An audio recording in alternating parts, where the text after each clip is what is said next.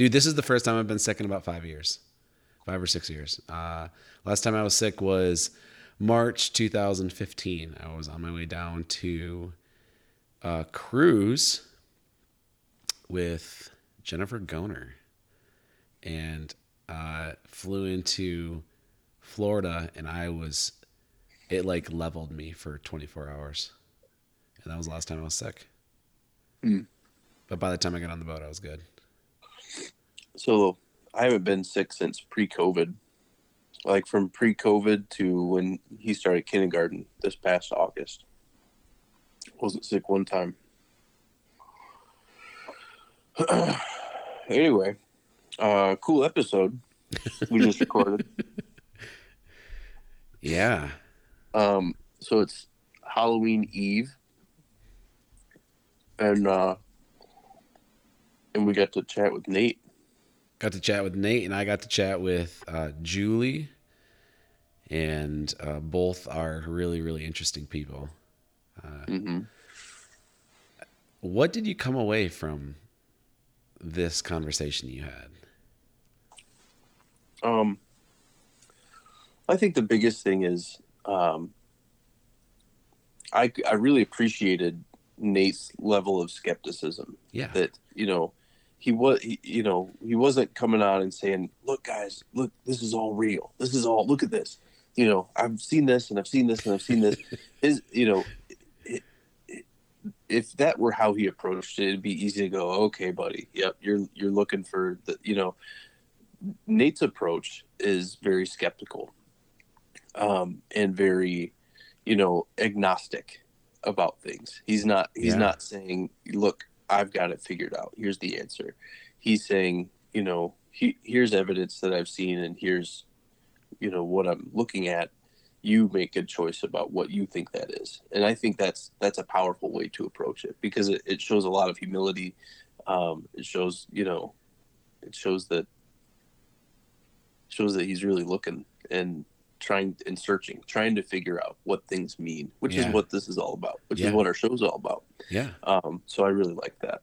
Well, I mean, and Julie was the same way. I mean, she, um, I mean, every time somebody called her, called them to go into a place to investigate, it first was, okay, what medicine are you on? You know, what medications have Yeah. you taken? All the questions that Nate had. She's first a skeptic, and you kind of have to prove to her what's going on. And so, I think we really lucked out with these two interviews that we have. Um, and uh, I mean, the paranormal is so weird. Like, I'm an empiricist. Like, I place my level of confidence and belief equally to the amount of evidence shown for that thing. That is the way my brain works. And when you when I come across this weirdness in this life, and all of a sudden it throws off what I believe because with new information, my opinion changes. So if you if I if I have a certain set of beliefs or a certain belief in one thing because of a set of data and then all of a sudden new data comes along, I have to challenge that belief that I hold. And all of this data is coming into me, especially with the propensity that I have for weird mystical spiritual experiences. Um, it's strange for me because now I'm like I've thrown out all of the I mean pragmatic beliefs that I have when it comes to uh, you know paranormal stuff like oh you know it's just the wind blowing or oh you know you were just really tired and you thought you saw it no this shit is real and I have no idea what it is Hmm. and that's where I sit So it makes me think about like um, all the times we like we, and we tell a little bit of one of these stories in the episode i won't spoil it but there were a lot of nights that you and i were in that youth building playing ping pong listening to jason upton um, you know feeling the spirit of god move. And there was like there was no doubt that there was a there was something happening. Yeah. and I think now my brain leans more toward I was looking for an experience and and probably manifesting an experience, you know, based on based on what I wanted to see and what people around me saw, wanted to see and talked about and you know, and well what do you think that was? Do you think the spirit of God was moving through us or do you you know, or do you think that like what was that? Well, I believe, I, I think we believed the Spirit of God was moving through us. Uh-huh. Um, and our belief, did it create that? I don't know. I do know that, uh, you remember Jesse Simmons. Me and him were in the youth building one late night, uh, and we were praying. And, uh, dude, I th- this is as real as it gets for me. I mean, see, but I put this in the same category as the paranormal stuff. Like, I, um, I was, I had this this experience that um, was me and Jesse were praying, and I felt like there were demons outside of the building, like circling around. And I was like, Jesse, I feel, and I told him, I was like, I feel like there's demons outside. And he said, we need to cast the demons out. And I was like, oh, cast them out of what? Like, I didn't even know. I was like, okay, okay. And he starts going to town and he's like, in the name of Jesus. And he said it one time, name of Jesus, both doors opened from the inside and flung and it was those you know you remember the doors you had to push the the lever in the front they mm-hmm. latched they were both latched from the inside both flung open completely open and like this massive gust of wind went through the building and like threw papers up and everywhere. And like it, it fucking freaked us out. Like we left. Like straight up. We were like this is too much. In the name of Jesus, I'm getting the fuck out we were out of there. And i remember i went straight to uh, paul's paul silvas's and he was and like we, we told him what happened. I don't think he even like processed how fucking scary that i think what it was was I, we just realized we were dabbling in something that was much bigger than us. But also what was that? Wa- wa- was that a part of the paranormal experience? Was that a part of the Mm. ghosts? Or was that something entirely different you know like did i just make up the idea that there were demons outside and because my brain went to that it created the experience that we had? I mean would that have existed if i wasn't there? That's my question. Hmm. Well, we get into this and so much more uh, in today's episode in today's episode, which is which is a cracking, spooky good time. it really is happy motherfucking halloween dude Yeah, and happy mustache day. dude your mustache is killing Thanks, man. Jess doesn't like it.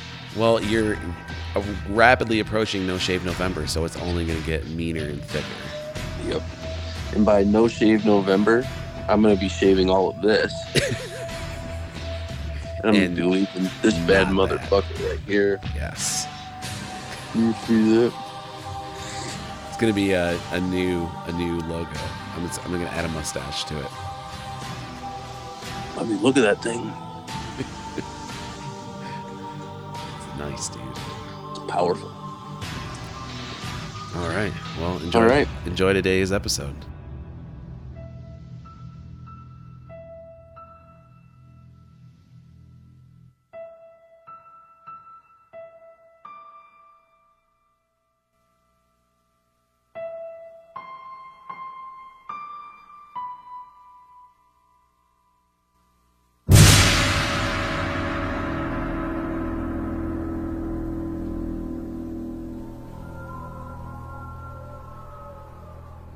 Thank you for coming on. Mm-hmm. Uh, do you want to introduce yourself and a little bit about your history because you Oh, have a, a dense history in the paranormal field. I definitely do. Um, uh, my name is Julie Rathsack, and I grew up in a haunted house, which is where a lot of this comes from.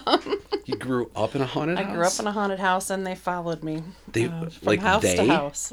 Yes, they. Okay, hold on. We're gonna, there's so many side questions here. I know. I, you can talk to me for hours. okay, so you grew up in a haunted house. I did. Did you feel like when you were growing up that these uh, do you what, what do you call them? Do you call them ghosts? Do you call them I call them spirits, ghosts, whatever. I mean, these spirits? They weren't attached to the house. They seemed to be at the time. Um, I think a lot of the issues I have these days is when I go out because I'm also in a paranormal investigating group uh, known as the West Michigan Ghost Hunter Society. So you're And- you're still involved. Absolutely. Wow. And we go out at least once a month and we're doing very cool places with the group.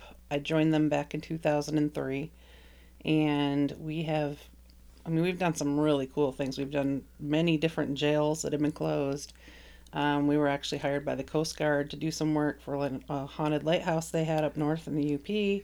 Pass. Um, Pass. We've- I feel like there is yeah. some there's some things that like if they came even if I was involved, they're like, hey, we're gonna go we're gonna go investigate a lighthouse. I'd be like, pass. Yeah. I'm gonna go to the next one. That's way too scary for me. Yeah, oh, that was a pretty cool one. They had a they had a little girl in that place that kept What? showing up, and we actually in the middle of the investigation caught a wet little footprint. And- what? and, yeah, and there was no explanation whatsoever for it. Really? So, but yeah, but that's completely side story. I grew up in a haunted house with six brothers and sisters. Um, I honestly believe that a lot of the paranormal activity that I came upon was brought upon by the. There was a lot of teenage angst in the house. You Hmm. know, I think that that has a lot to do with it. Are you Midwest? Midwest growing up? Yes, yep. I'm Here in Michigan? born and raised in Grand Rapids. Yeah. Grand Rapids, Michigan. Yes. Oh man, okay. Yeah. Well, people all over the world are listening to this. So, uh, the Midwest is I feel like it's riddled with Absolutely. a lot of paranormal activity in the US almost more than other places. I would disagree. really disagree. I, really would. I think it's everywhere. It's You think it's- absolutely everywhere. so it's ubiquitous. Absolutely. Interesting. Yeah. I just I, I always hear the stories about like Connecticut and you know up in the Northeast and stuff. Mm-hmm. Yeah, we just had a newspaper article in the Grand Rapids Press like a week ago talking about how Michigan is the most haunted state, and I'm just sitting there rolling my eyes. Really? I think every state claims that at some point. you know, it's like whatever you want to go with, people. That's actually probably true. so, So, do you have like a story from when you were a kid that sticks out? Like, like you you, you know your house is haunted, Yep. um, you know, and all the stories, but like the the one that stands out, like that is the definitive story. You're like, oh my gosh, Uh, absolutely. Um, basically, well, there's there were several different things, but there was always a voice calling "Mama" at the bottom of the steps. Like we had a upstairs, downstairs, um, double or bi-level. I don't know what you'd call it. yeah, Uh, and my mom would be upstairs, and she would always hear someone yell "Mama," and she'd be like, "What?" You know, it wasn't me, and she was the only other person in the house that would experience this thing like I did. Um, at one point in time, we would hear just crying in the kitchen, and there was absolutely nobody around. We had an old old man who lived next door, you know, so it didn't come from his house. It was just completely unexplainable. There was a time that I remember I was extremely anal. I still am with details, and I had a papasan chair that you know I had like my teddy bears on the right and the dolls on the left, and I was probably about ten years old at this time. And I remember putting, I walked into my room and a teddy bear was on the floor, and I picked it up and I put it in the chair. And that thing was not going anywhere. It literally reclined in this chair. Turn the light out, and I crawl into bed, and not even like a minute later, my mom comes upstairs. And she's like, you know, can I turn the light on? And she's like, I got your basket of laundry. I'm like, sure. So she turns the light on, and that stuffed animal, in that little bit of time, had gone from one side of the chair to the other side of the chair. what? And later on, I found it on the floor again. It's like something was always playing with this this teddy bear. That that little bear. Yeah. And then I, I remember when I was in college, so this probably would have been about, my goodness, I'm going to date myself here. probably about 1994. Um, and I was getting home, and I remember having my arms full with all these books, and I was walking into the trying to get into the house, and we had a glass front door, and I'm like banging on the door for somebody to let me in because I couldn't find my house key, hmm. and I saw an apparition or what I thought was just a normal person walking from the bottom of our steps inside the living room through the living room into the dining room. And I remember thinking, what a jerk. Why aren't they you know, opening the door for me? Was this at the same house? This was at our house on Capon Street. Yeah. Yeah. And uh, so I'm like cussing, you know, banging at the door. Finally find my key. I, I dropped my books on the on the front porch and just was basically pissed off, you know, and slammed, you know, got the door open. And when I was on the porch, the, the TV was on as well, and the light next to the door was on. And as soon as I walked in that door, the light was off. There was absolutely nobody in the house. We What? lived on a corner, so you could see if there was a driveway. You could see if anybody was leaving. There was nobody in the house. And then, if you remember back in the day, you may not. I don't know how old you are, but when you turned off the TVs back in the day, there'd be a little dot. Yeah, in the of middle course. Of the TV. They kind of they shut off from the outside Yeah, in. yeah, Yeah. And that dot was still on the TV. Ri- So it had just, Just turned off. off. Mm-hmm. Um, There was another time where we did a Ouija board upstairs. Okay, Yeah, okay, know, this is- okay. this was asking for trouble because I'll tell you what. I, I always say I'm not scared of the Ouija board. I understand it's like, you know, leaving your front door unlocked in Detroit. I get it. you don't know Well, who's walking in. I was I was talking to someone Mm-hmm. uh, uh, that I was thinking about having on, and she wanted to do a live podcast while doing the Ouija board. Oh. And I was like, that could make for a really great podcast. Or it could make for like me just screaming and running out of the room because I don't Yeah. know how I I was raised. So I was raised completely. I, I was raised in like deeply fundamentally religious Mm-hmm. to where, um, I mean, every ghost is Satan trying to you know like trick you or hurt you. It was all like it was it was this but it was very polarizing, good versus evil, Satan versus you know God and this and that. And I'm realizing it's probably a lot more complex than that uh, later on in my life.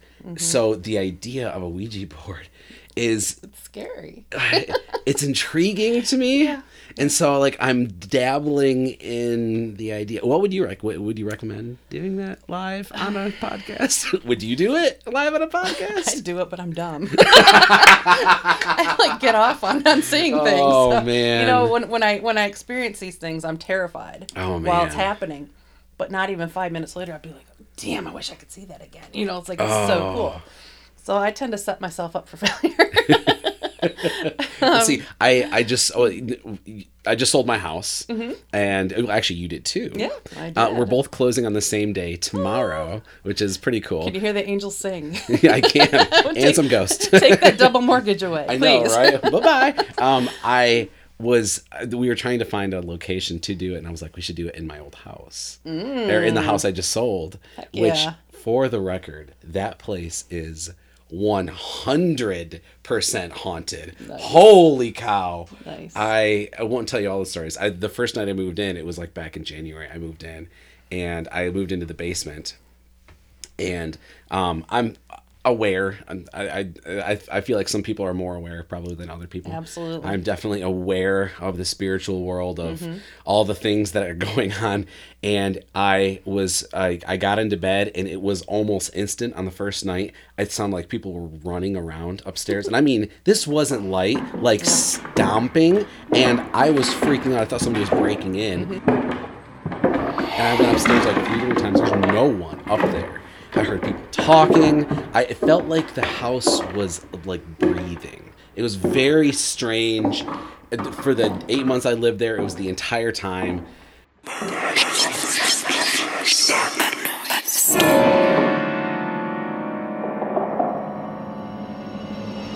Uh, I'm so glad to be out of there. What year was that house built? 64. Oh, nice. and it was uh, the only the, the people that built it lived there until they died.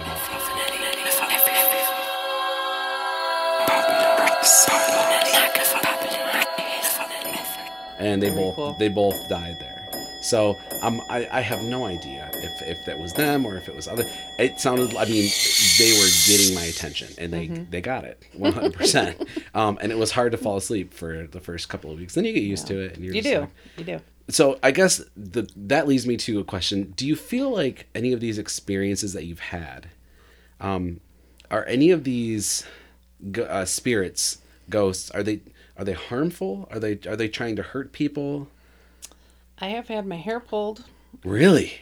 I uh, was at a movie theater, um, and that was about the only negative thing I've had, except for feelings that I have had. Really? And did, did it hurt you, or do you think it was just trying to get your attention? I think it was just trying to get my attention. It wasn't like a full pull yank. You know? It's strange you say the hair because my mom had the same experience in a house. We lived in in, in Eaton Rapids. She said she said she was in the kitchen and she felt um, somebody pull her hair and there was no Mm-hmm. one there. Yeah, yeah.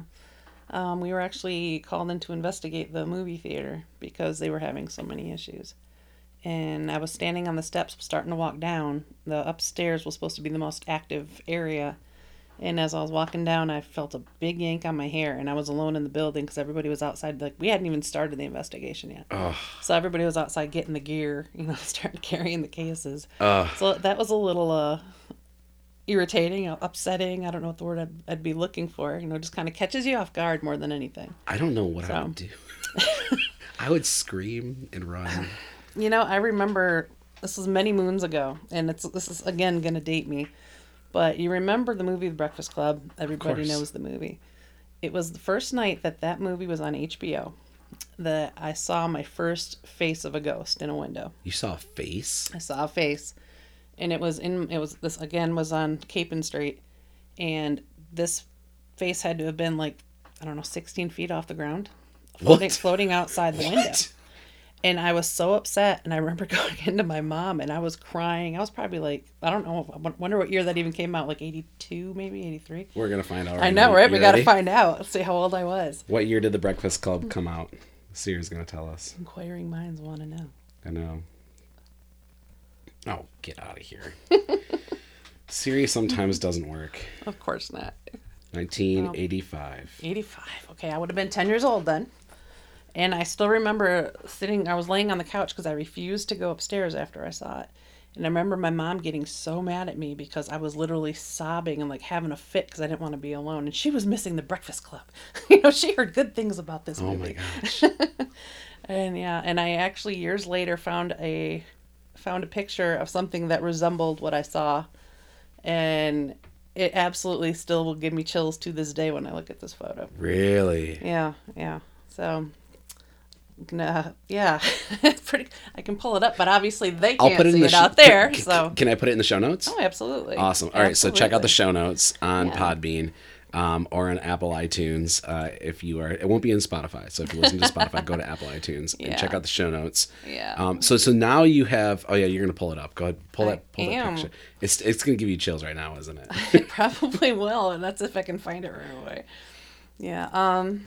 But yeah, I mean, we had so many weird things happen at that house. Let's see, I can look for that later. I don't want to hold you up here all day, but um, so many things happen at that house, and one of the weirdest things I can remember is every morning before I left for school, I had to catch the bus, and every morning I stood at the bottom of their steps, going upstairs, and there's a gigantic floor-length mirror, and I'd brush my hair, and I'd yell up to my mom, "Okay, mom, I'm leaving." And one night, or one night, one morning, as I'm standing down there brushing my hair, I was just about to yell, you know, "Okay, mom, I'm leaving," and I hear my voice say it, what? and she she's like, "Okay, I'll see you after work." So she heard Oh, this that's voice. so creepy. And it ended up happening again where my friend was supposed to come over, and I'm like, just come upstairs when you get to the house because she lived across the street. And I was upstairs hanging out in my bedroom. And this was probably like two months later. And I'm waiting for her, waiting for her. Finally, I'm getting pissed off. I go downstairs thinking, is the back door locked? What the hell's taking her so long? And I go downstairs, and she's sitting in our den watching TV. And I'm like, what the hell are you doing here? You know, why didn't you come upstairs? Because you told me to wait for you. Oh, that's tell her to wait for me. so yeah, my, my Oh, had several weird. people people that did not like spending the night at my house growing up, and then I got married and moved out, and good old Dave, you know him. but he uh, So how does how, so how does your husband feel about? he all- thinks it's all a bunch of malarkey, really. So but he, it's great because he experiences things. So at our so last he experiences it, but then he also discredits it in his house, brain. oh, he thinks we're all full of crap.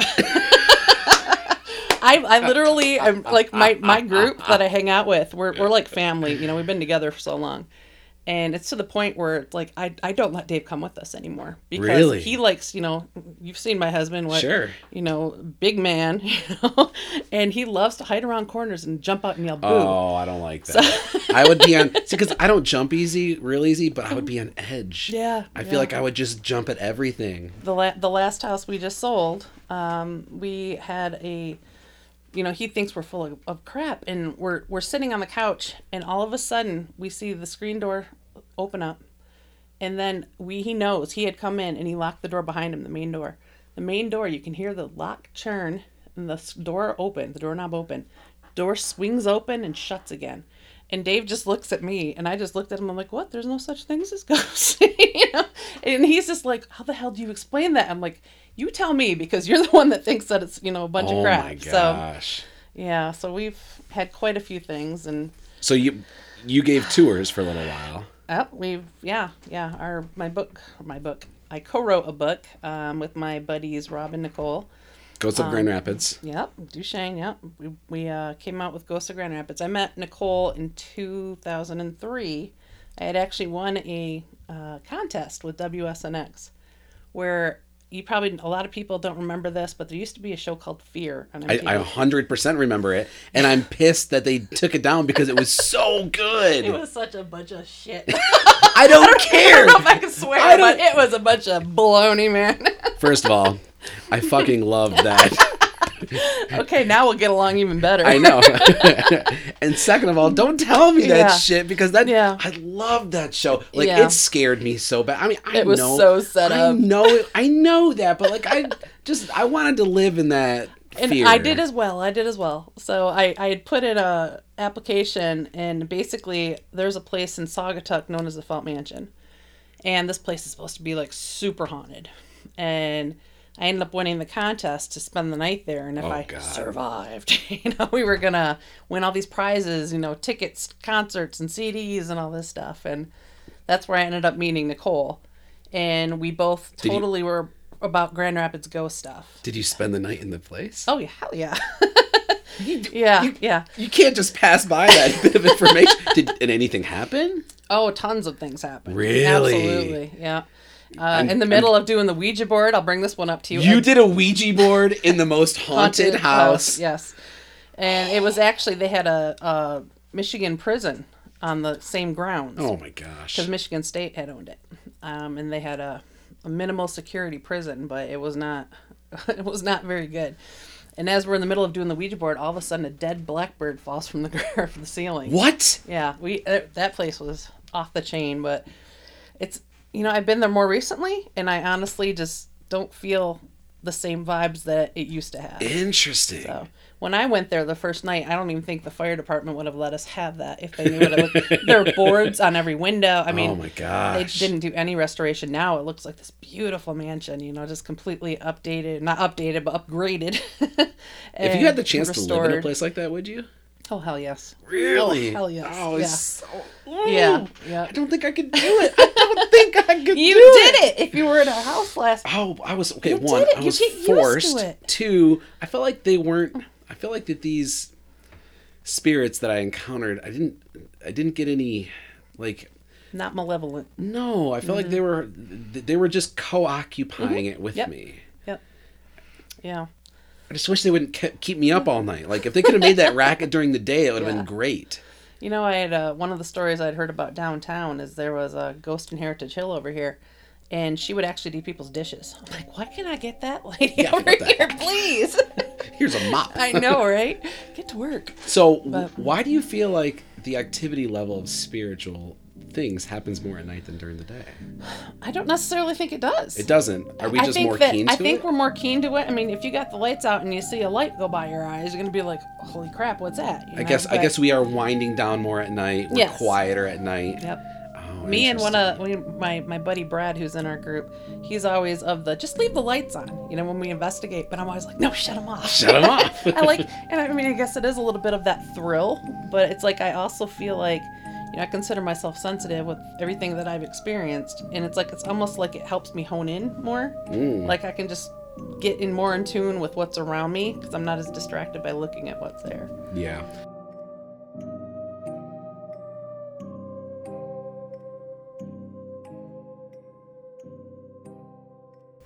Do you have any do you have any stories from your tours that surprised you? We Or ones that stand out where you're like we've had you a couple. anticipating that to happen. Yeah, we have had a couple where, you know, people take pictures, and I'm one of those people. If I don't see it right in front of me, I'm just like, yeah, it's probably explainable. Sure. I still am. Um, but we've had it, you know, pictures taken of me where one person got. Uh, I was telling the story of Edith um, from over at the. There's a church over on Fulton Street, and I had gotten the story. I was raised Catholic myself. Uh, and when I was starting to work downtown, I went to JC, CC, GRCC, whatever you want to call it now. Um, and when I was down there, I literally, when I was walking by buildings, would stop by and be like, I'm just curious what it looks like, you know, and I'd just kind of go in and say, Oh, hey, so you know, cool building, you know, you ever hear anything? And I got tons of ghost stories. I've got like notebooks filled with stories that I collected over the years. And I'm just I always knew I was going to write a book on ghosts for Grand Rapids. And uh that was one of the places that I had gone into was the church. And I asked this lady, you know, I walked in there and frankly, I was terrified to go into a church and say, "Hey, you guys got ghosts?" you know, but I did. And it ended up going very well because they're like, "Well, you should meet this, you know, this lady." And they introduced me to the historian of the place and she ended up telling me about how back in the 1960s they had a a young adult group, I guess you would say, um, where they just invited the, the youth in the in the church to come in for a night just to meet. You know, they were m- mainly in like their t- late teens and early 20s. And somebody had decided that it was a good idea to bring the Ouija board Oh, when it uh, was released. So uh, she said that they sat down in the parlor and put their hands on it, and they're like, "Is anybody here?" And it spells out Edith, E D Y T H E was the spelling. And they're like, "Edith, why are you here?" And she basically said that she had died in the area, and she just loved being there, so she just hung out to make sure things were okay. And long story short, Edith is known to haunt the place now. Well, we were um, on the tour, and one of the people that took a picture of me saw a woman, and she's been described as being very tall. You know, she has her hair in a big brown bun, uh, wears a brown dress, and somebody had taken a picture that looked like a brown dress, like way up. It had to have been like 16 feet off the ground behind me.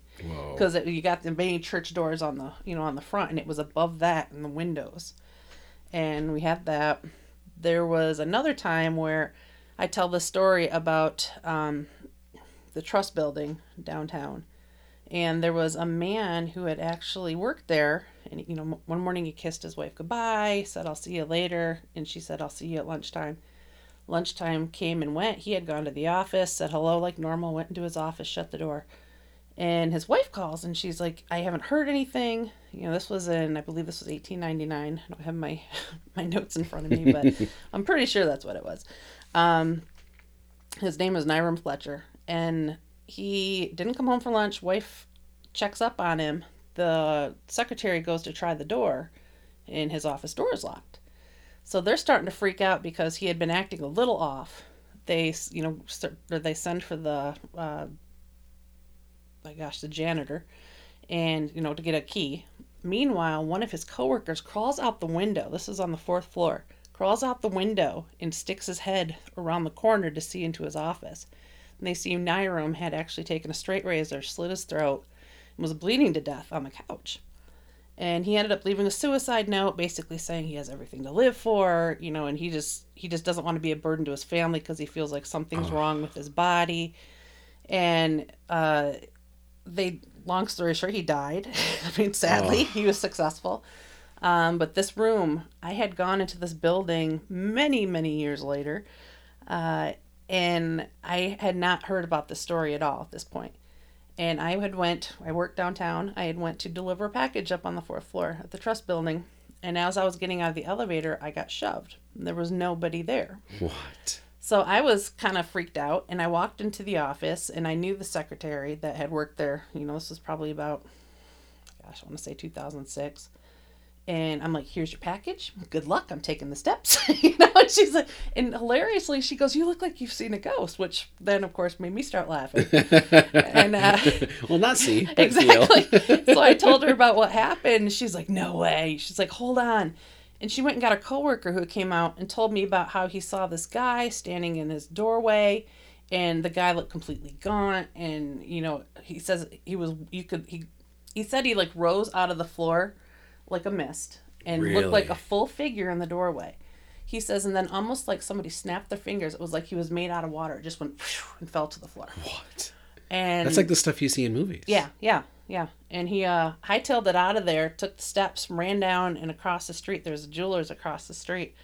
And he called up there and he's like, Screw you people, bring me my stuff. I'm not coming back up there. Wow. And I mean, he was just absolutely terrified, you know. And he's telling me the story now. He's like, that happened on a Friday. He goes, by Monday, I had reset myself, and I'm like, maybe I didn't see what I think I saw. And but we were on the tour one day, and we were looking up at the window. I'm always like, you know, look up to the fourth floor corner office, and I'm like, and there's always this one lone light bulb. Now there's a brewery downstairs, um, so it's like the building's lit up. But back when we started doing the tours in 2015, there was only one light bulb in the entire building that you could see, and it was in that one room that's known to be haunted. Coincidence? Mhm, Maybe. Maybe. Uh, but we were watching that, and all of a sudden, the entire group saw an orb. And I, I, I giggle when I hear the word orb because I, I've physically seen an orb at my at my parents' house. I know what they look like. I know they exist. But you get all these people with these pictures. I got NORB. orb. It's just like whatever. It's dust. Ninety nine point nine nine nine percent of the time, it's dust. It's Or a bug. It's Yeah. mildew. It's pollen. It's whatever. You know. But we all just sat there and watched this ball about the size of a softball just fly around the room and literally went through the wall and came out the other side of Really? the wall. And you could see it through there.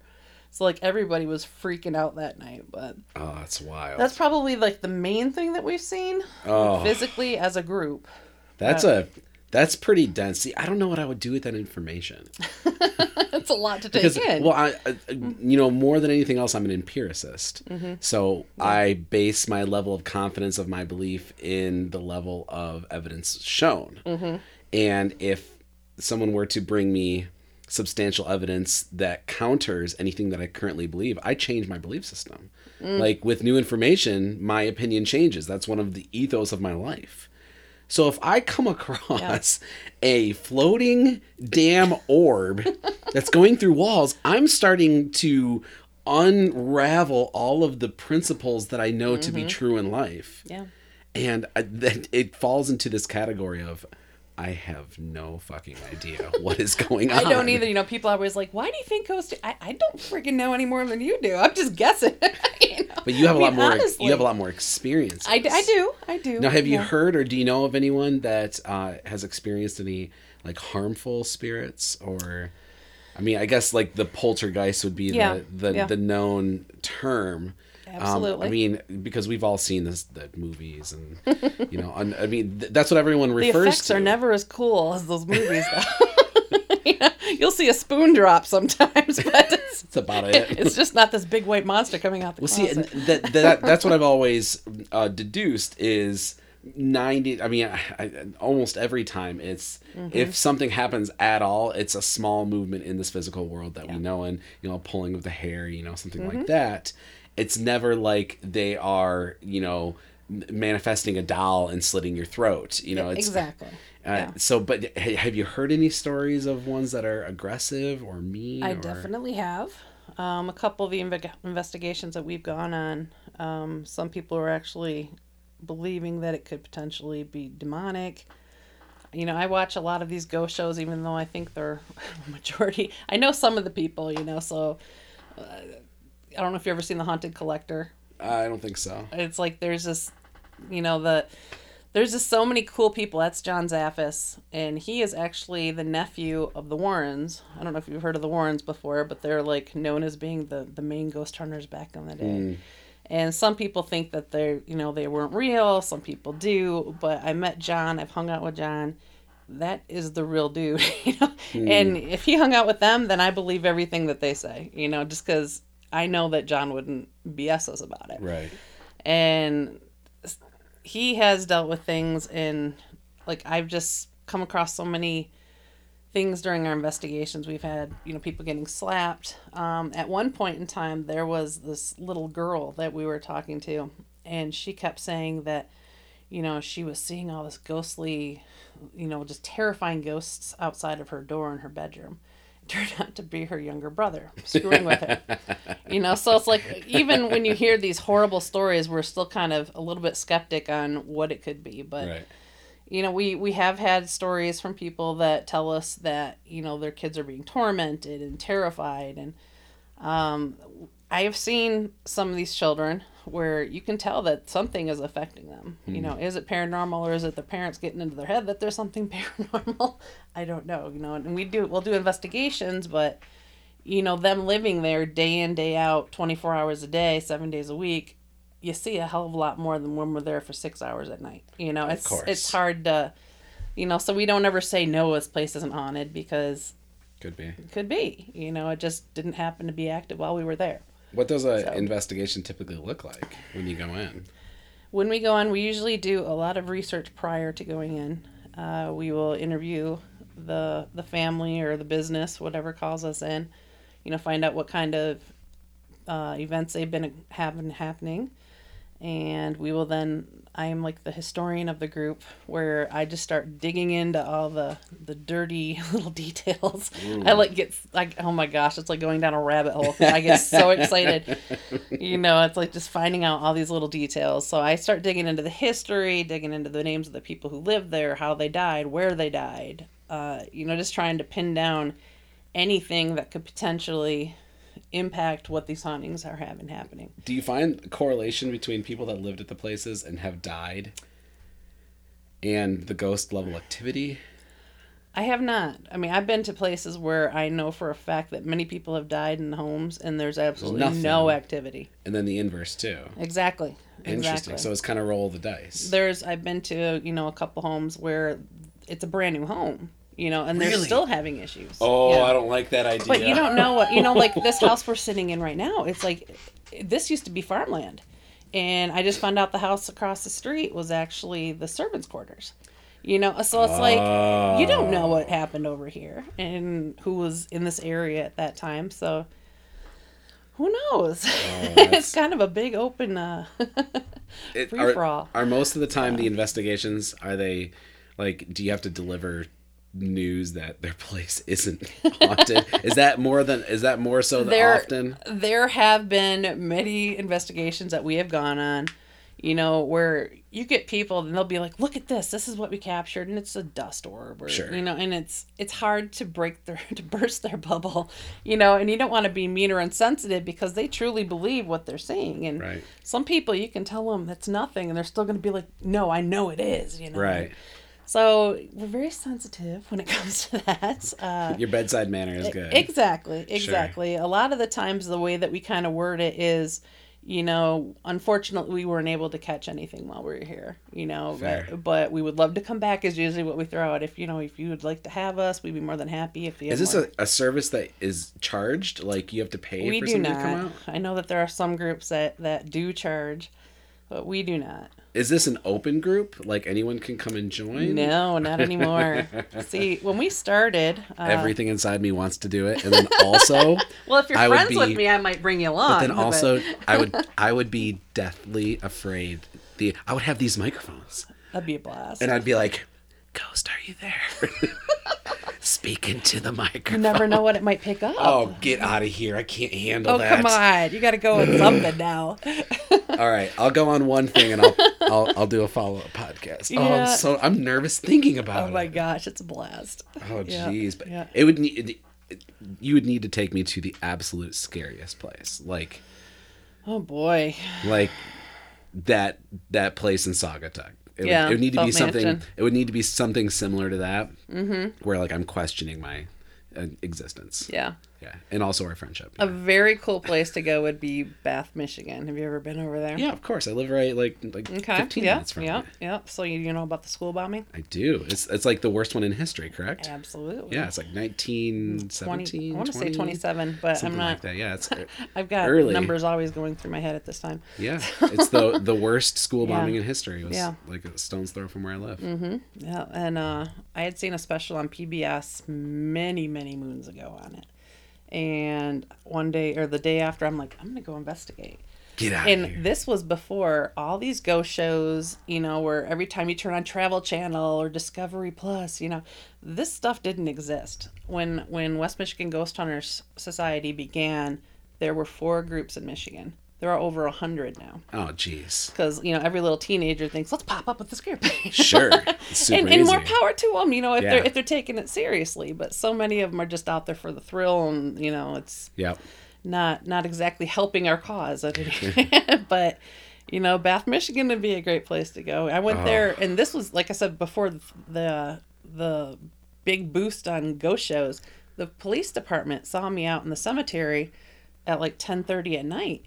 And I told them what I'm doing. They're like, okay, you know, just just let us know when you're done. You know, now you go there and they're out trying to kick you out. Oh out. yeah, they're like tasing you. Oh yeah, and- yeah, yeah. They're not so happy about No, it. they're not happy about anything these Yeah, days. yeah. Nunica Cemetery. That's another one that's over over by Grand Haven. That was extremely haunted. That's actually where we used to. We had permission from the township to do tours there, and that, my gosh, so that was like the early two thousands as well. And we would actually, in return, we would go and we would do the maintenance on the cemetery because they didn't have anybody to do it. Oh wow. So we'd be out there, you know, cutting the grass and pulling weeds and and whatnot, and it was great until we started becoming a little too popular because then everybody started sneaking into the cemetery. Oh jeez. so we ended up, sadly, we lost permission for that because there were so many kids, you know, going on their own. But I they were starting remember. to have issues. I only have one cemetery experience. And I mean, because I remember when I was in high school, like me and my best Mm-hmm. friend Nate were like, "Oh, we're gonna be ghost hunters." You know, we didn't know what to do. We are like, "I guess we go to a cemetery, right?" so we went to the cemetery in Charlotte, which is where I Yeah. graduated high school, and we were running around one of these cemeteries. It was like I don't know, summer, probably 1996. I can't remember, something like this, Mm-hmm. and we, we were just running around and the area had like these little hills and this and that and nothing really was happening. You know, of course you know, we're kids. We don't- you mm-hmm. know, what are you gonna do? Ghost come here you know? And i went to the top of this little it was like a little hill and there was only a single cemetery on the top of it and it had a real big headstone. It was like beautiful and i got to the top and i felt like this gush of energy, wind, something went from my feet to my mm-hmm. head, and I it like took my breath away, and I started screaming and running because I like my brain just couldn't even process that information. Mm-hmm. It was the I, I remember vividly how it felt, and I was like. Okay, we're not gonna go run on anyone else's graves anymore. Let's let's get out of here. We don't know what we're doing. We're in over our heads. In theory, it sounds like something walked through you, or you oh. walked through something. oh. that it was so guess. it was so real Yeah. That was so real i mean i didn't know what i was doing i was a punk kid but man oh man that was very real experience Yeah. so not recommending anyone do that unless you know what you're doing or you're with or you're with the west michigan ghost hunter society Right. uh, and have good uh, equipment that can Yeah. read that kind of stuff We got some good stuff. Yeah no that's stuff is that stuff is wild Yeah. well, thank you for Yeah. coming on and telling. Do you do you uh, have any way? Do you want people to find you or Uh, you can your book? You Oh wanna- yeah, the Ghost of Grand Rapids book. I'm Ghost actually working Grand on number Rapids. two, which will be out if it kills me by next spring, or at least it'll be in the publisher's hands next spring. Um, I've got it about three quarters done. Do you have a working title? I'm guessing it's going to be really. You ready for this? I'm ready. More ghosts from Grand Rapids. Great stuff, right? Took me forever to come up with that. That's a solid title. Uh, there's Ghosts that, of Grand Rapids yeah. Part Two. And then uh, if they follow us on paranormalmichigan.com, that's where we do a lot of the tours. Uh, Rob, Nicole, and I. So that's if we have any tours for Grand Rapids, which we we normally do. Um, sadly, they're coming to an end very quick here. We usually stop in cool. November. Yeah. Exactly, because they're all outdoor walking tours. Um, they usually take about two hours, and they're they're a blast. I mean, if you love history, I, I personally got into this with the ghost aspect, but as I've gotten older, it's it's the historical history. aspect that gets me. That's cool. And our book kind of takes the history and the ghost stories, and we hmm. kind of figure out how they intertwine. Interesting. So a lot of the ghost hauntings are, in our mind, explained on why they're happening hmm. because of the history that we came across that kind of matches. Hmm. So That's really cool. Well, thank you for taking your time yeah, and no problem. Anytime. talking about all the weird, crazy things that when I this come world. up when I come up with a good place, I'll call you. Oh my gosh! like I'm excited and equally terrified because I I have a, So I have a good feeling that you're going to, and like a really good I one's gonna come up, but it'll be like enough time to where I'll forget about it, like a few weeks or like a month, Yeah. and you're gonna be like, "Hey, I got this place," and I won't know what to do because I'll I want to say. Oh, yes, but also like no, and I will bring this stuff, and I will Just make Oh, sure we we leave Dave at home because he'll be jumping out yelling boo at you. I can't handle that. I know. I just can't handle it. I can't either, but that's because I live with him. That's awesome. But, Well, thank you yeah. so much. Yeah, no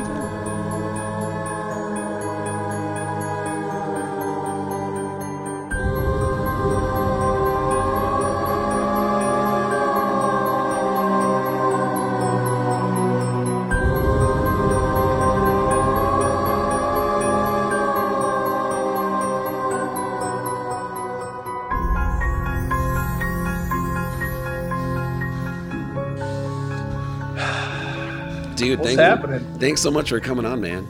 Yeah, man. Of course, it's no trouble at all. You'll have to forgive me. So I'm I'm a little sick right now. So I have like the lowest voice in all of podcast history. Hmm. Okay, well, probably- it's sultry. It I'm probably makes with for really good radio, but I feel I feel terrible right now. Oh man, You'll have to forgive me because I have two sick kids and a sick wife. so inevitably, there's like a seventy percent chance someone's going to need me in the next hour. So if I just get up and disappear, just go on. all right. We'll Pretend just like- we'll keep rolling. Yep. I'm a professional. I'll keep. I'll keep going. Yeah, man. So we're doing a podcast. Yeah, I don't. I mean, I think you know a little bit about the podcast that we run. I think Brandy's I mean, a little. Yeah. because Brandy was on the podcast like three years ago. Right. I And- remember that. Yeah, and so we pretty much talk about anything and everything. We find interesting people, and we just talk to them about the things they know or, or whatever. And um, I like three weeks ago, I was like, "Oh man, we're going into spooky season," and I've wanted to do a paranormal uh, episode for so long, and so I just shot it out there. I was like, "Hey." Instagram world. Anyone have any like like spooky, scary stories? And Brandy was like, "Oh, you have to talk to Nate." And I was Yeah. like, "Oh, of course I have to talk to Nate because I I know that your history is rich when it comes to uh, the paranormal experiences." I mean, sort of. It's it's pretty. It's kind of strange, actually. But um, I mean, I definitely have a few stories, and we'll. However you want to do this, we can dive into it. well, I mean, like, well, first introduce yourself. Like, who are you? What do you do? Sure. Hi, I'm Nate Roberts. Um, I do sales for a large roofing company, but mostly I go outside and play with my fiance. Dude, you're, you're engaged. Yeah, I'm yeah, I'm engaged. Congrats, Yeah. man. That's awesome. Thanks. It's exciting. She's pretty great. She's pretty cool. Yeah, she puts up with me, so I need to put a ring on it, right? No, that's awesome. Um, when did you get into? I mean, because you didn't have. Now, I watched some of those videos. You sent me some of those videos. Oh my god. I it's they're kind of a joke. They're so old, right? And they're kind of embarrassing, but that was after I'd been, you know, a paranormal investigator for I don't know, probably 3 or 4 years or something like that. So I was fully in it in those videos and at that time like anywhere from 15 to 10 years ago was when I was doing it like a lot, like tons of investigations, all in all the message message boards, all you know, I was you know, kind of head over heels in that like paranormal investigation community, if you want to call it that. Well, I mean, I, I watch those shows, and Ashlyn, you can dive in here too. I watch those shows, um, and those people always seem a little kooky to me. Like those, like those, and like the paranormal people, they're always like a little off their rocker. But I've known you, I've known you for a long time, and you're like the most straight shooter I've ever met. And to think that you're a paranormal investigator, I want to say like you probably approach a lot of this with a lot of skepticism. Like like you're um, you you don't dive in saying, okay, there's a ghost for sure. You probably going in saying, well, I'm a skeptic first. Exactly right. Yeah, like and uh, and in a lot of those groups, you know, every town you'd be surprised how many little local paranormal groups there are. And in I don't care what group you're in, there's easily half of them that are you know, I would call it like trying to fit their narrative into something that isn't real. Like so one noise is like ghost. Like okay, like calm down. Like this could be a ton of things, right? So it, I that part of the, it I did not like because I was super skeptical. And honestly, man, I just thought like haunted houses were fun and cool and like I love scary movies. Like Brandy isn't a big scary movie fan, so like. I'm Jones in Halloween season, right? So we're gonna watch a scary movie tonight. I'm She told go me. ahead and interrupt here because I was a former guest, so I feel like I should have the moment to just say, "Stop telling on me in front of the world." I've asked him not to tell the world things that I do not like and things Sorry. that I do like. All right, I'm in trouble. Such a rag. Jeez. Comments from the rail will be accepted after the podcast. All right. So today I, I have two quick questions. Yeah, yeah. So first, and really seriously, are you guys like the couple, like uh, like from the Conjuring? Not is it the Conjuring? Yeah. Were they like? Is that the goal here? Like, do you get like go and do exorcisms? And Yeah. that's not a serious question. Those are the those are the Warrens. Yeah, Yeah. that- all those movies are based on that actual real couple from like way back in the, like the first paranormal investigators were the Warrens. Really. Yeah. So that you know the Amityville, if you guys ever saw that old Yeah. movie, was like loosely based on a ghost a paranormal investigation that the Warrens did at a house in, in Amityville. So a little So how well? there. How well? It sounds like you know a lot of the history, and I've seen the the movies. Like I've, I think I've seen all of them.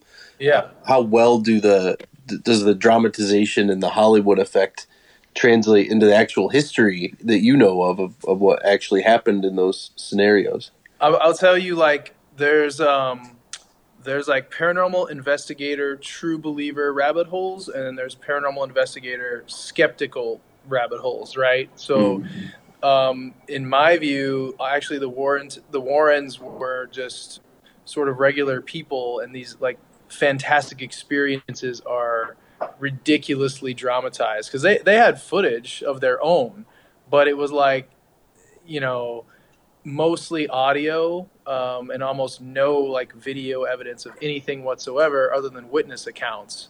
So it was kind of like, oh, I swear it's haunted. It's definitely haunted. Yeah, okay, okay, yeah, it's haunted. It was, it was. So from a skeptic's point of view, like I need to see a video of like, you know, some crazy shit, or I'm not gonna believe it. Like that's just how my brain works. So it's really tough for me to believe you know any of that stuff I mean, I mean i believe people were having feelings of being scared and you know who, who knows what was happening but no that's not who we are as, a- as a couple It's not who you are yet. As a yeah couple. that's gonna Um, take uh that's gonna i don't know what to get there that's a big So- step up so my other question, I, I'm really interested in how you got to that place, right? Because there's probably there's like a before and after. So we've had a lot of conversations with people who have had big transitions in their lives. A lot of that through like deconstructing faith and and you know having a big change in what they think and what they believe. For you, there's probably a before, you know, where you were maybe more skeptical, or you, you and then there's an after where you're l- looking at things and you know putting things structurally in your life where you're looking for this and you're you know investigating this and trying to document this so what did that transition look like So it isn't um, super romantic. Uh, you know, it isn't very Hollywood at all. It actually, actually, it is quite Hollywood because nothing. I had an experience when I was a, a younger child um, at my grandmother's house back in Missouri, and I don't know you know, I was so young that it wasn't anything I could attribute to whether or not it was ghosts or whatever, but I definitely thought it was. So I, um, tiny recap. Uh, I'm a little kid and I go to bed at night and I heard like whispering coming out of my pillow. What? Freaked me out. Like like someone talking to me, and I remember vividly like screaming, and my cousins were like, "What's going on?" I ran down the hall and got my mom and dad, and I found you know that whatever re- I was very young, but that like triggered me into this like world or whatever of what of paranormal and it kind of hung with me ever since. It didn't scare me so much as i was just really interested in it. Um, but the real i have to be frank the true catalyst was like in the mid 90s when uh, the show ghost hunters came out. Yeah. like I, and the reason that that really spoke with me is because those guys were like back then allegedly you know plumber by day ghost hunter at night right? And they would show them in their Roto-Rooter van driving around and I, and I was like okay well and they would they would have full on episodes where nothing happened. There was like some noise and they figured it out and then everyone went home they're like yeah i don't really think this place is haunted. Now i could get behind that because that skeptic scientist part of my brain it was appeased by that mentality and also the fascination with paranormal like you know it sort of joined them both together. And really that's when i actually started thinking wow i can go do this. And there's a group here i can get involved with and go start checking out some haunted houses because I, I mean i just loved the idea of it. Um, and it really started i think at that early age when that weird shit happened at grandma's house. So you're based down in Arizona, and you've been down there. Is it your whole life? no um, but most of my life so Most of your life, and definitely during the paranormal uh, investigation, that that definitely took sure. place in Arizona. W- would you consider that area um, like highly activity of paranormal activity there? Yeah, so that part of the story is kind of romantic because when you think of um, towns like, uh, you know, Tombstone or Goldfield, um, people sort of um, fantasize about towns like that, hotels, old saloons, all being kind of haunted, right? And you've had the Uh, opportunity to investigate some of those hotels and such in some of those areas. Yeah, uh, we used to do a lot down there in those old mining towns that are like either off the map or just barely hanging on. Oh, We've got a town here called Jerome. We've got a town called Bisbee, and of course Tombstone, and then up on the Nevada border is Goldfield. And these sort of towns are just there's so many stories out of them. Like this lady was seen here, this phantom was seen there, and it makes you if you're in the into the paranormal, you want to go check that out. So yeah, we were able to do a couple different overnight investigations, and just like a little, it is pretty similar to the show in that you know whoever owns it will let you come in. What's not similar is usually you have to pay for that. What? So, yeah, You, you as an investigator have to pay to go do that. yeah, like the group would pay, you know, because they're really just the own. Like if you own, if you live in Tombstone and you own the Birdcage Theater, for example, the original building. I mean, it's a it's a museum now, and you can't just let some people run around in there at night who you don't even know who they are, right? So they have to have an employee there. They got to pay the employee. So it's usually situations like that, Oh, right? I know, and, and like we've done old prisons, and we did the OK Corral as well, and uh, we're able to stay overnight there. So these like sort of historically famous places were like high on the target list, but I would say about that's about eighty percent of them, and then about twenty percent would be residential stuff, somebody's house or Which, whatever. Which one is more uh, interesting for you? Man, the places with that are rich with history are way more interesting to me. Um, I thought that a lot of the residential investigations were actually a bit scarier. It just for some reason, a few of them felt very r- real. Really? Um, like the you know, sometimes it just feels thick in the air or whatever, and it was always on the residential ones. Um, and you know, we we've had to we've been able to do some really cool places. There's a lot of old abandoned mines and things, and like ghost towns that aren't there anymore, but you can see foundations of buildings and things like that. So So do you feel like there's a, a separation between the the ghost investigations that you do on the historic sites and the residential ones? I mean, is there like a difference in the you know the quote ghosts? Yeah. So all of the residential ones, um, people called us, and you know we didn't have to pay for that. So something was up. And sometimes they're scared, and sometimes they're um, maybe just kind of excited about it. Like, ooh, I've got a ghost in my house. It's actually pretty cool, and uh, you know, for whatever reason, those ones felt like because we we would set out to do investigations in Tombstone and Jerome and Bisbee. We would just make up like we want to investigate this, and it was all our effort to to be able to set that up. But on the residential ones, you know, they're reaching out to us because they got some kind of problem or question or whatever. As far as like the type of, I mean, are you asking like if I thought the type of haunts Yeah, like it- different? it- yeah, I mean because like I think of I think of like the historic sites and like you, you always you know you see the lady in red or whatever and she's always in the window and she's always waving or this and that. But then I think of like a ghost in a house that is haunting, you know, a resident. I just in my mind it would feel very different. It just Yeah. has a different feel altogether.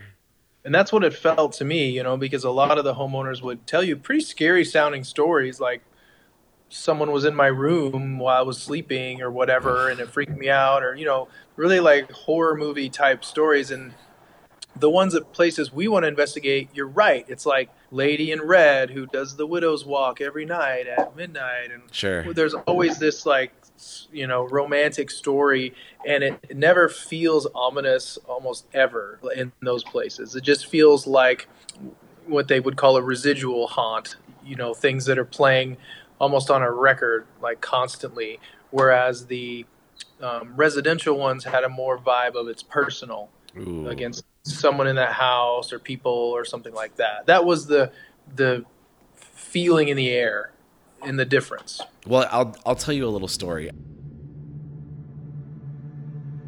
I um, bought a house earlier this year, the first house I've ever owned, actually, and I I bought it January seventh, and I remember driving to the house on the first night. I was going to stay there. I, I had no furniture. I had nothing. I bought an air mattress, and I was coming back from uh, Meijer, which is like your Walmart, and uh, coming back from the store, and I just had this feeling like it just it was in me. I was just like, man, it, this house just doesn't feel. I don't know. It just felt different, and yeah and I, I blow up the air mattress. I was it's a bi-level house. When you walk in, it goes up on the right side and down on the left side. And I was renovating the upstairs while I was gonna live downstairs, and I. I, I it was late. It was probably 10:30 at night. I blew up the mattress and I'm laying there and I'm not kidding you. It it's it sounded like footsteps at first upstairs, and then it sounded like people were running, and then like and then like the doors started like banging. And i thought people were breaking in. What? i thought people were like breaking into the house. And so i had to go upstairs two or three different times to like click the lights on and there's nothing. There's no one there. And and like this happened like every night. Like every single night i was there. Wow. and and i'm like man. So then i'm just like i gotta get used to it. I just have to sleep. And and then a little later on i moved upstairs when the renovation was done and uh, one night i went to sleep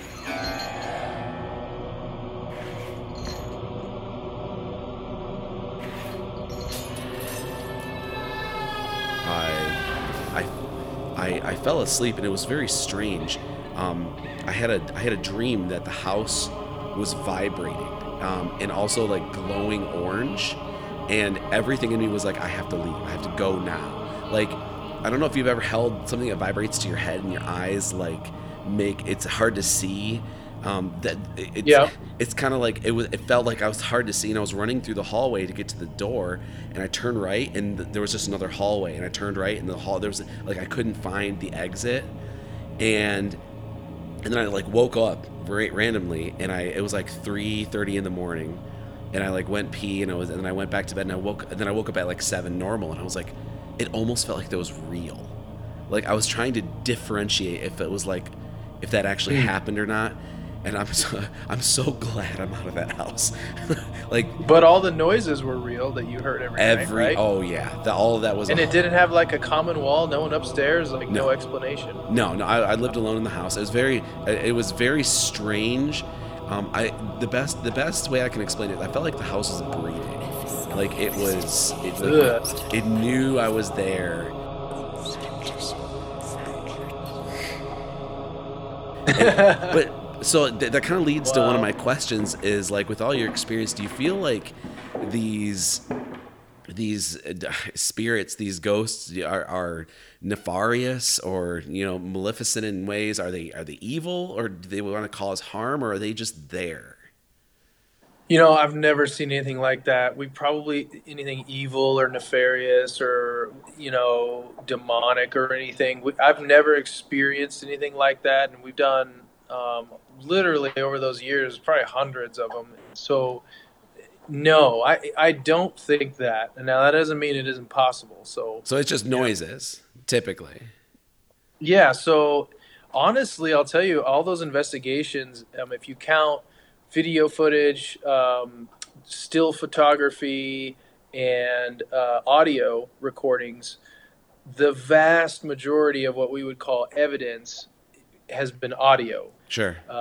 So, like electronic voice phenomenon, right, is really the only time EVPs is the only time we've ever really caught anything where you can be like, "Ho- "Holy shit!" What like true responses from nowhere, uh, Right. from questions, you know, things like that. So I, I don't doubt that the sounds and the noises are what you're hearing. A lot of times, the evidence you don't even hear it though, right? So like that's kind of what EVP is.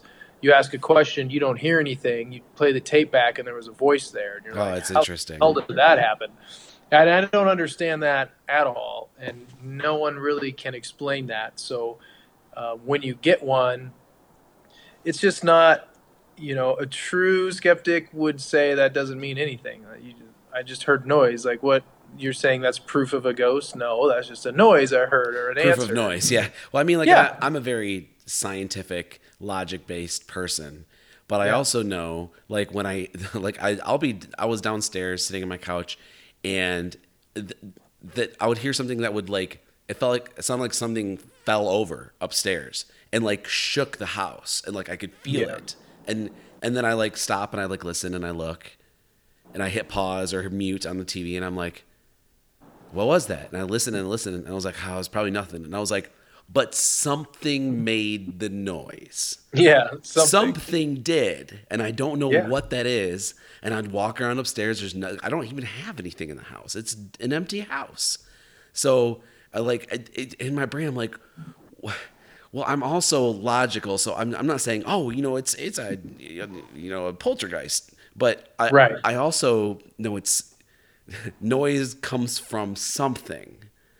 And so it was it was a very strange experience for me. Um but did, did like did you have any one experience that was like oh shit.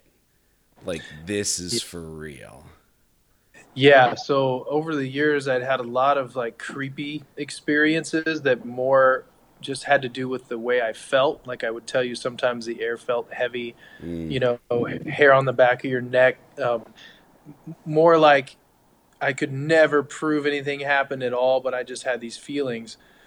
Um, but there was one instance here in Arizona doing an investigation at uh, the it's called the Vulture Mine. It's over in Wickenburg, and it was not an active mine at the time. It was very old. Well, old for Arizona, 120 years or whatever, right? So, um, and it was an abandoned mine, but they had a lot of buildings there. Um, an assay office where you used to go to weigh your gold. They had like a church, a school, very run down, like no roofs on all of them, and, and um, at that investigation, it was probably about one in the morning, and we were all sitting in the assay office. Uh, very old, just rundown building you can imagine. No maintenance for 80 years or whatever. And we're in a little circle. There's like five of us, and we are doing what we would normally do. Is we have video going, and we have some audio recorders recording, and we basically just ask whoever might be around to say hi or you know questions along that line. And um, like you, we heard footsteps uh, as a group collectively coming from one direction of the building. Sounded like 15 feet away, maybe, and we 100% expected someone to walk through the door. You know, it would sound like boots on wood. Uh, it was all wood flooring. And no one walked through the door, but the footstep noise kept getting closer and closer and closer. And it went like directly through our circle.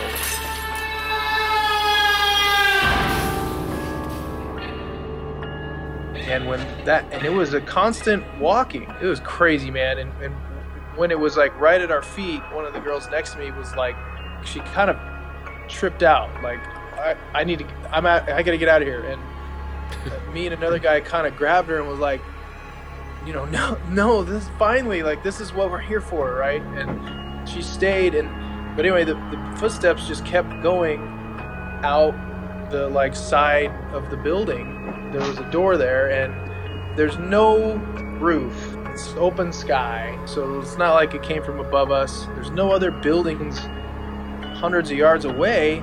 There's no basement and we have the audio of it um, but that experience was and it's so you know i wish i could say that i got this great video of this ghost going into a tree, and the tree comes alive and grabs us or some shit. But that doesn't happen. That's all like on the TV shows, right? So you watch Ghost Adventures or whatever. They those guys, uh, they legit have a paranormal experience every time they go out and do anything, and it's total bullshit. Like it's not reality.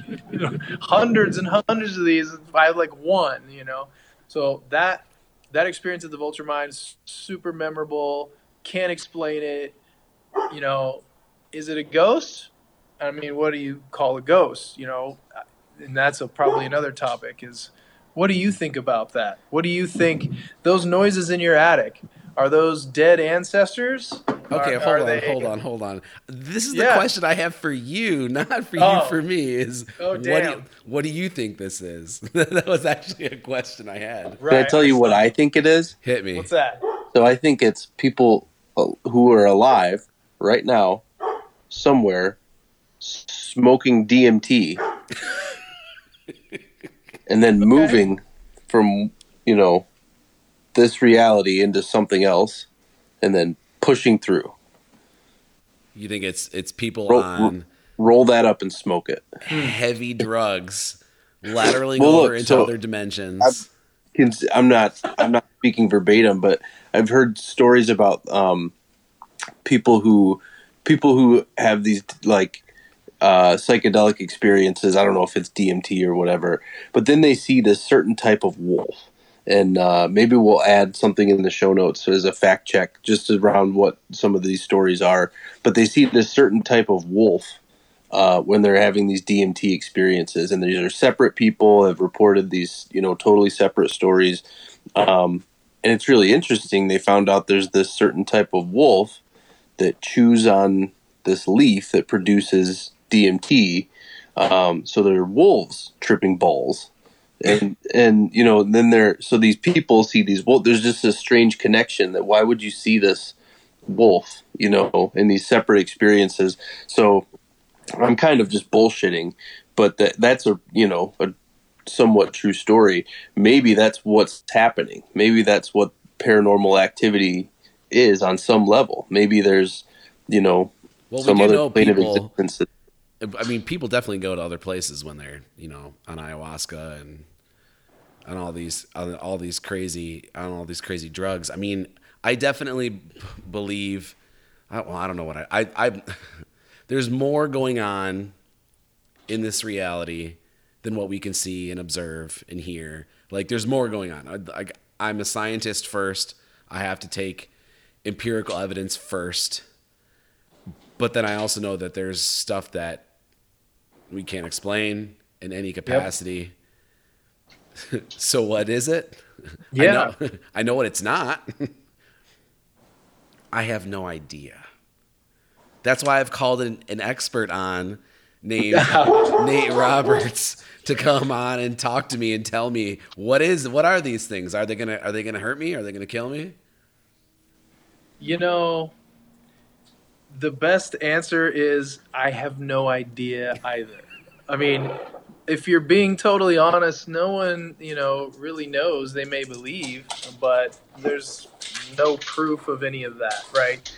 So, what do you believe is is the big answer. You know, and and what and what he said was true as well. It could be high as hell on drugs. If if I had to give an opinion, I mean, all of these potential, you know, definitions of what a ghost is are not any more fantastic than the next one. I mean, it's all. It's not like oh that that that idea is crazy. Well, that one makes more sense. It makes more sense if it's my dead grandma because that feels nice. You know, it feels nice to know that grandma might be watching me. Or if I feel scared at night, it sure is easier if I just say maybe it's a, a demon or something like that. But for myself, you know, if I had, if you, if you made me guess what these things are, um, fifty percent of me says they're nothing and it's in your brain, and the other fifty percent says that it has something to do with the science of consciousness or interdimensional travel, something but see, like that. even even something that lives in your brain, that is still by definition real. I mean, yeah, Yeah. we perceive and observe everything in our brains anyways. The entire all of reality lives in our brains. Yeah. so if you are seeing or hearing something i mean technically there is no differentiation between out there and in here in my brain. So technically it it is real by definition Yeah, and it and it might be specific to just your brain. Exactly. And so everyone else thinks you're nuts. They're standing Crazy. right next to you, and you're saying, "I see this, I hear this, or whatever," and someone right next to you can't see or hear that. That doesn't mean that it isn't real for you. Right. So, um, you know, there's obviously, I think the number one, whatever you would call it, uh, explanation is that it's people that have passed on, right? And I don't necessarily know why or pretend to know why people think that, um, but it it makes sense, you know, and it, it does feel kind of nice. So we can tell ourselves that death isn't final, right? There's something else afterwards. well we are meaning making machines. whatever machines you want it to be.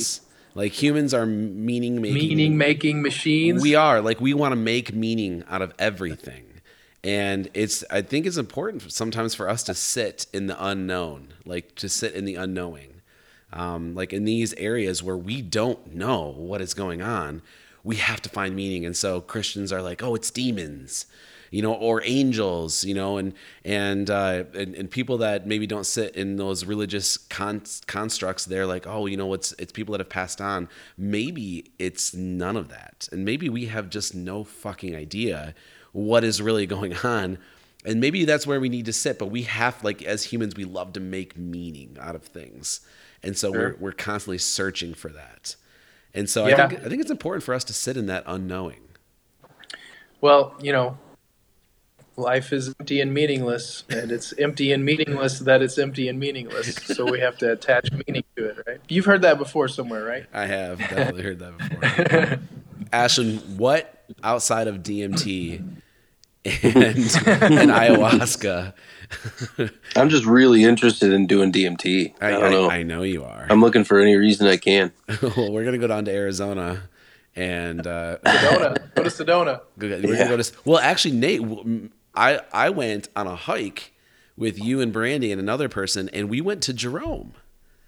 And Yeah, we sure did. We went to the haunted hamburger and ate hamburgers. I didn't know that you investigated the hotel in Jerome. No, like that whole city is haunted, right? Yeah, that's the story. I mean, uh, old mine town. Uh, the hotel was a hospital turned tuber- tuberculosis center, turned back into a hotel. Oh, it's a it's a really cool town, just sliding off the top of this mountain. There's a mine at the bottom of it. There's mine shafts that run all in behind the buildings and everything, and uh, it was just gone. I mean, like ten people lived there for sixty years, and then the hippies brought it back and the art culture popped up and, and now you know they got a couple hundred people that live there but there's a ton of stories in that town about ghosts. And so the paranormal investigations are pretty thick. I know ghost adventures has been there. I don't know about ghost hunters um, but they have you know nightly uh, ghost walks and, and things like that in a town like that. It overlooks Sedona in the background, so people, you know, they think that it might feed off Sedona's vibes or whatever. So, super cool town. I'm so happy you got to see that. Did you experience any ghosts there? No, I didn't. And honestly, I never have at a hotel. So, like, I don't know what it is about hotels. They want to tell everyone it's haunted so they keep heads in beds and, and whatever. but uh, you know, I know that the night watchman there years and years ago fell down the elevator shaft, and it's one of those old Otis elevators, Oh yeah. super old school ones, and it like crushed him and. So they have this like chalk outline on the floor of where he was at, and so they Dramatic. really play it up. Yeah, they totally play it up. But I, you know, it's a it's a spooky town, man. I mean, just because I haven't seen anything doesn't mean that it isn't full of ghosts. Uh, you know, I have no idea. Uh, Ashton, Very- do you, Ashton, do you have any ghost stories? Yeah. I feel like you lived in a, a haunted house right next to a church. Um, that house was pretty creepy. I think the creepiest part of that was I was alone. Um, I just lived there alone for a long time, and I was going through. I was in deep in depression and um, had a lot of anxiety. So yeah, I I think in in that house, I you know just felt that heaviness uh, that you've talked about, Nate. Probably the if I have a ghost story that's worth sharing, probably the scariest one um, and you can corroborate this, Mark. You were there. Um, Nate, I don't know if I missed this part when I stepped away. I'm sorry. I don't know. Do you have any kind of spiritual background at all? Like, not at all. okay. Um, have you ever heard people speak in tongues? No, just in the movies. Okay, person. but you, but so you're kind of familiar at least from that perspective of what it would sound like or Yeah. what what that would be like. So Mark and I, um, very very early in my uh, journey through Christianity, uh, Mark and I hung out a lot, and there was this time, and I was probably 16 years old, Jeez. where um, I was convinced by Mark and others that I was possessed by a demon. Oh, Um, You know, wow. yeah. I want to formally apologize. Yeah, it's for okay. That season So- in my life. So that's not even the the whole the story here. So around that time, I don't know if it was before or after, but around that time, Mark and I um, were like hanging out playing ping pong in the youth building at our church, which Oh, which we did that a lot. Oh, this story creeps me out. So Mark drove me home. Mark's a few years older than me. I was 16. Mark's probably 20. 20. Yeah. 21, something like that. Um, Mark drove me home, and we were buddies. Like I said, I was like, he basically got me into the church and, you know, got me saved, more or less. Um, uh, he drives me home, and we go in. This is my mom's house. We go in, and I check the answering machine, and it's, you know, one new message. And what played was like five minutes of you know that sound of like when someone's trying to mask their voice electronically Yeah. like that low tone like you know it's definitely a not normal voice um, it was that speaking in tongues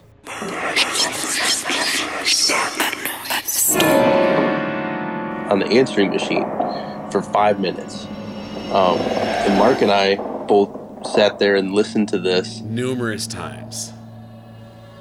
He recorded it back then. I think Mark had a early Razr or something. I don't even know, like some old, you know. But this was before smartphones and stuff like that. Um, Mark recorded it, but yeah, we listened to this thing over and over and over. Um, I this thought was, it was like some kind of other language. I was like trying to figure out if somebody Mhm. called it out accidentally. It, it, it was nothing that you could. It was there was no interpretation. It was it was definitely. It was beyond. Uh, it was beyond recognizable language.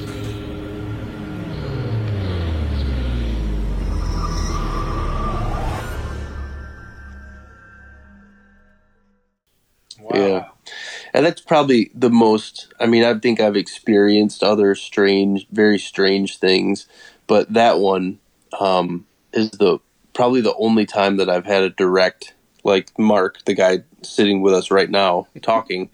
You know, we both witnessed this at the same time, and um, you know, it was it was very, very, very insane. And there's no way that a person, you know, I can't think of.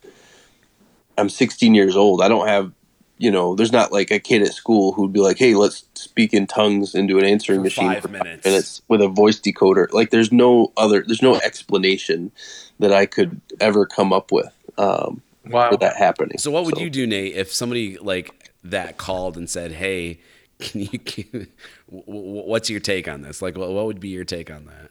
Well, first of all, like if you're in one of those groups or whatever, they would have to set. They would do a formal like interview with that person, and there's a list of questions that might sound like a little mean. You know, like what kind of medication are you on? Mhm. Really, kind of personal questions. Like Yeah. you know, who knows if they tell you the truth? Obviously, it's whatever they want to say, they can say. But you know, we, I, I, always, I wouldn't, I wouldn't stay on a group if they didn't approach it like that. Like, Sure. let's let's weed out some shit. You know, who, what kids are playing pranks right now? Like, what? It's so strange. It's such an odd.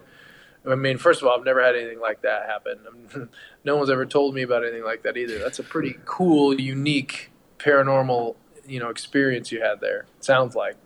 It, it's cool now, talking about it now. Yeah. It was it was terrifying. When you know, time. and then it's like, oh, uh, all right, good night, buddy. what, do, what do we do? Uh, see you later. Yeah, You know, we didn't know my what mom- to do I think and just had to go as to leave. As a 16 year old, like, I, I, I don't even know how I handled that emotionally. You know, I just experienced that. My mom worked third shift, so I was home alone after that. Mark's Oh, like, wow. all right, got a long drive back to Lansing. Well, I mean, you know, like I've had a lot of experiences personally. Like I feel like some people have a higher propensity for those paranormal encounters than other people, and I feel like I'm my life is littered with those experiences um, from when I was a kid.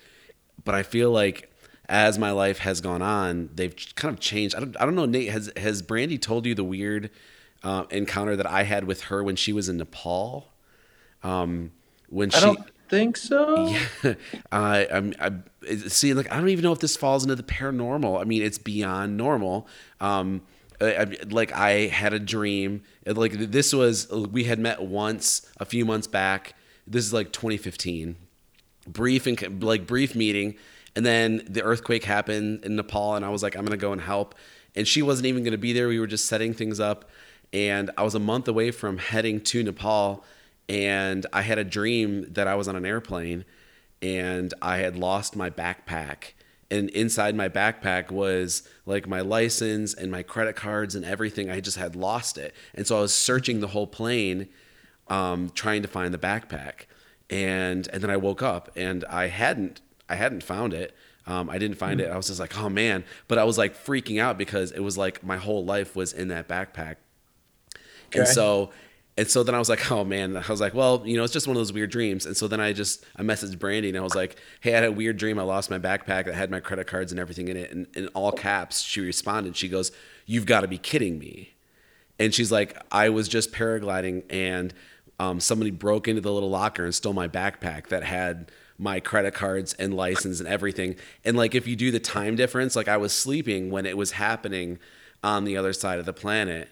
And so, and so it was just like this moment of, I was like, whoa, whoa, whoa, whoa. I'm just telling you about a weird dream. And she's like, no, that actually happened to me as I was dreaming. So like my whole life is I feel like it's just littered with these weird paranormal experiences. Stuff from that to the house to I, like I lived with a friend Nate that there was this old lady named Victoria that visited me in my dreams and she opened cabinets downstairs when we were sleeping. Just weird stuff. Wow. man.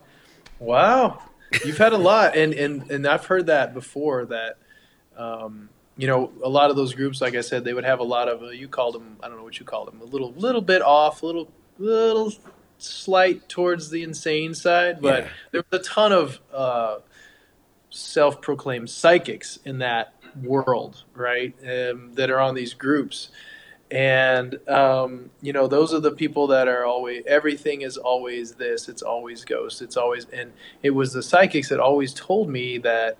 Well, you know, you could do this too. If you know, like anyone can do this, anyone can be this way, and I resented that. Like I'm Huh. trying to see these ghosts and Oh. and things. You know, I I hated when she told me that. But if you are going to be skeptical about it, I mean, we don't know shit about our brains really. So Yeah. It, I believe that that is certainly a possibility. That some people have activated certain parts of their brain to be able to be more sensitive or receive or give off any kind of whatever you want to call it, paranormal stuff. So I, I think that's absolutely a possibility for sure. Yikes. Well, you can have mine. Yeah, I mean, yours sounds a little hyperactive. I well, well see good. i also i i i mean like the stuff with I, I i go through these windows now i don't know i don't even know if i would call them uh, paranormal experiences but i go through these seasons i call them thin seasons where i feel like the veil of reality is stretched thin and i kind of peer through to the other side and it's just weird weird things that happen. But like do you think that's that's related to what's going on in the paranormal world? I mean because it's all just so weird to me, man. well, that's why they call it paranormal. I really like the word paranormal because it encompasses like everything. Everything. Could be freaking aliens for all we know, doing experiments on us. That's probably the most possible one. You know, I, Oh God. th- it could really be so much. And I like I like when people say paranormal. And you know, people call me have called me ghost a ghost hunter before. Like, no, Nate's a ghost hunter. I I kind of don't like that because I don't necessarily think that that's what that is is a, a ghost. And then you got to talk about well, what do you think a ghost is, and have that whole conversation again. yeah. But I, I like the the word paranormal because it, it's just unknown. Like you said, we don't know we don't know what we don't know, and we don't know a lot. Nate, Nate, did you listen to uh, uh, our episode on simulation theory? No, but Brandy mentioned something about that, Mhm. um, like a good one. Matrix style shit. What? Yeah. So if I'm being if I'm being really honest about my opinion, it's not the DMT thing. I think that most of this probably ties back to that. That Yep. you know that there's some you know the the odds are based on everything in that episode. I encourage you, Nate, and then anyone listening to go back and listen to that if you haven't It's a good one. there's a very good chance, um, scientifically, logically, Yep. um, all the evidence points to we are probably in a simulation. We are most likely in Prob- some probably simulation being- that we don't understand. Yeah, like probably then- being like one in billions that this is base reality. But Yeah, very, very, very slight chance that this is the base reality that, that we're talking and, and Yes. living, experiencing right now. If that's the case, I would imagine that, you know, any simulation, no matter how advanced it is, has Mhm. some kind of Glitches. problems. Yeah. You know, things that happen that shouldn't happen. You know, things that uh, you know, you just any kind of program. You know, and that's what our brains relate to is like programming and video game is the the most obvious illustration to draw. But there's always things that shouldn't exist, boundaries that get broken that that shouldn't be broken, and then when that happens, you see things that you shouldn't see and experience things you shouldn't experience. Um, that's my my honest opinion my very very novice honest opinion is that that that you know that that's somehow tied in and related. In the grand scheme of things um you know there's there's probably more of that than um anything else. Yeah, I think back when I was doing a lot of the investigations, that particular theory really never came up, and it, you know, hearing you explain it, and I've I've heard it since, but I think it was sort of released by pop culture, like shows like The Matrix and Dark City and these other movies that are actually really cool. When you really start thinking about it, like you said, the chances that this is base reality, I could see how that's you know pretty far fetched, right? so yeah you have to do when you just do the math like Oh, you know either either the entire human Parts. race is Oh. wiped out that's you, you know that's one possibility right everything's gone um, or the three postulates. yeah, or um, civilization eventually gets so advanced that we run lots of simulations, uh, you know, in different ways, in different styles, for different reasons. And if that's true, What are, the, Uh, what are the chances that this is the so this is the base reality that's running the Yeah. simulation versus just the one? just yeah. just non-existent. Yeah, there, there's just no way. So it's, it's a it's it's a conversation that will lead us down a very dark hole for Is that is that similar to like uh, you know we're ants in an ant farm? kind that of. kind it's yeah. it's it's kind of it's kind of similar except for uh, there's no ants and there's no farm uh, and even and even brains are the simulated so everything is simulated so it's not not even like the matrix where the human is found outside of the computer program being fed for energy no there's the even the brain is simulated which you can like you your can, consciousness, you can simulate you know, consciousness. You can do that. Um, Mhm. But we this is this is I mean really really quickly if everything was a simulation that would explain UFOs, aliens, the pyramids, uh, basically everything we can't explain right now. All get everything gets explained. That's like the theory of everything all in one shot. Um, See, there's so much in the brain, right? Like so much. That's why, like, if if we take it back to the spooky episode, we're talking about ghosts. Like, if you take about like if you think about that, like the possibilities that it's something that is created in our own minds Yeah. is very high. It's very high. No matter what, you know, if it's a simulation, if it's just some unlocked part of your brain, if it's you know, and you could. Who know? We could manifest things with our brains, maybe. Who knows? That's not. oh, we do. impossible. That- That's I mean, you could, you could, you know, you if you're going to be, you know, scientific about it, and, and we know how much about our brains, ten percent, a eight, little bit. five. Four. So what? if- What if we knew hundred percent, and you could literally project an image of a ghost into a room that everyone around you could see, and you're doing it with your brain, right? It's not impossible. Uh, so, you know, this idea of them being dead spirits, okay, uh, like people that have lived b- prior.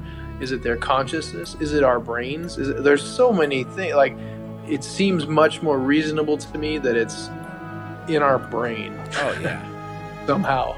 But then there's those shared experiences that you know, and that's that makes that pre- really challenging. That's a good point. you know, Yeah. like the one Mark and I had, and the one you had with you know the the people with the footsteps. You know, with me and Brandy and with me and like 10 other Mhm. people and yeah. Uh, There's some weird ones there. Man, I love talking about this stuff. Been a while. No, Happy it's- Halloween. Yeah, we it- yeah, this is the night before Halloween we're recording this. This is perfect, honestly. Um, well, Nate, thank you for coming on Yeah. and sharing these experiences. Uh, I think we should have you back on. I think we should talk some other stuff too because this is this has been a lot of fun. Yeah, when you guys uh, have a creation episode, I'm into that shit. Give me a call back. Ooh, creation episode. How much do you how much do you know about cryptozoology, Nate? Bigfoot stuff? Yeah, Uh, you know, these uh, the paranormal world bleeds into that one. There was Uh-huh. always a few of those And guys see, around. simulation explains that too. explains it all. uh huh. It's Uncle Jim in a costume. I think it's Oh, that's awesome. All right, well, thanks, man. I really appreciate you coming on. No problem, you guys. Have a great night. Thanks again.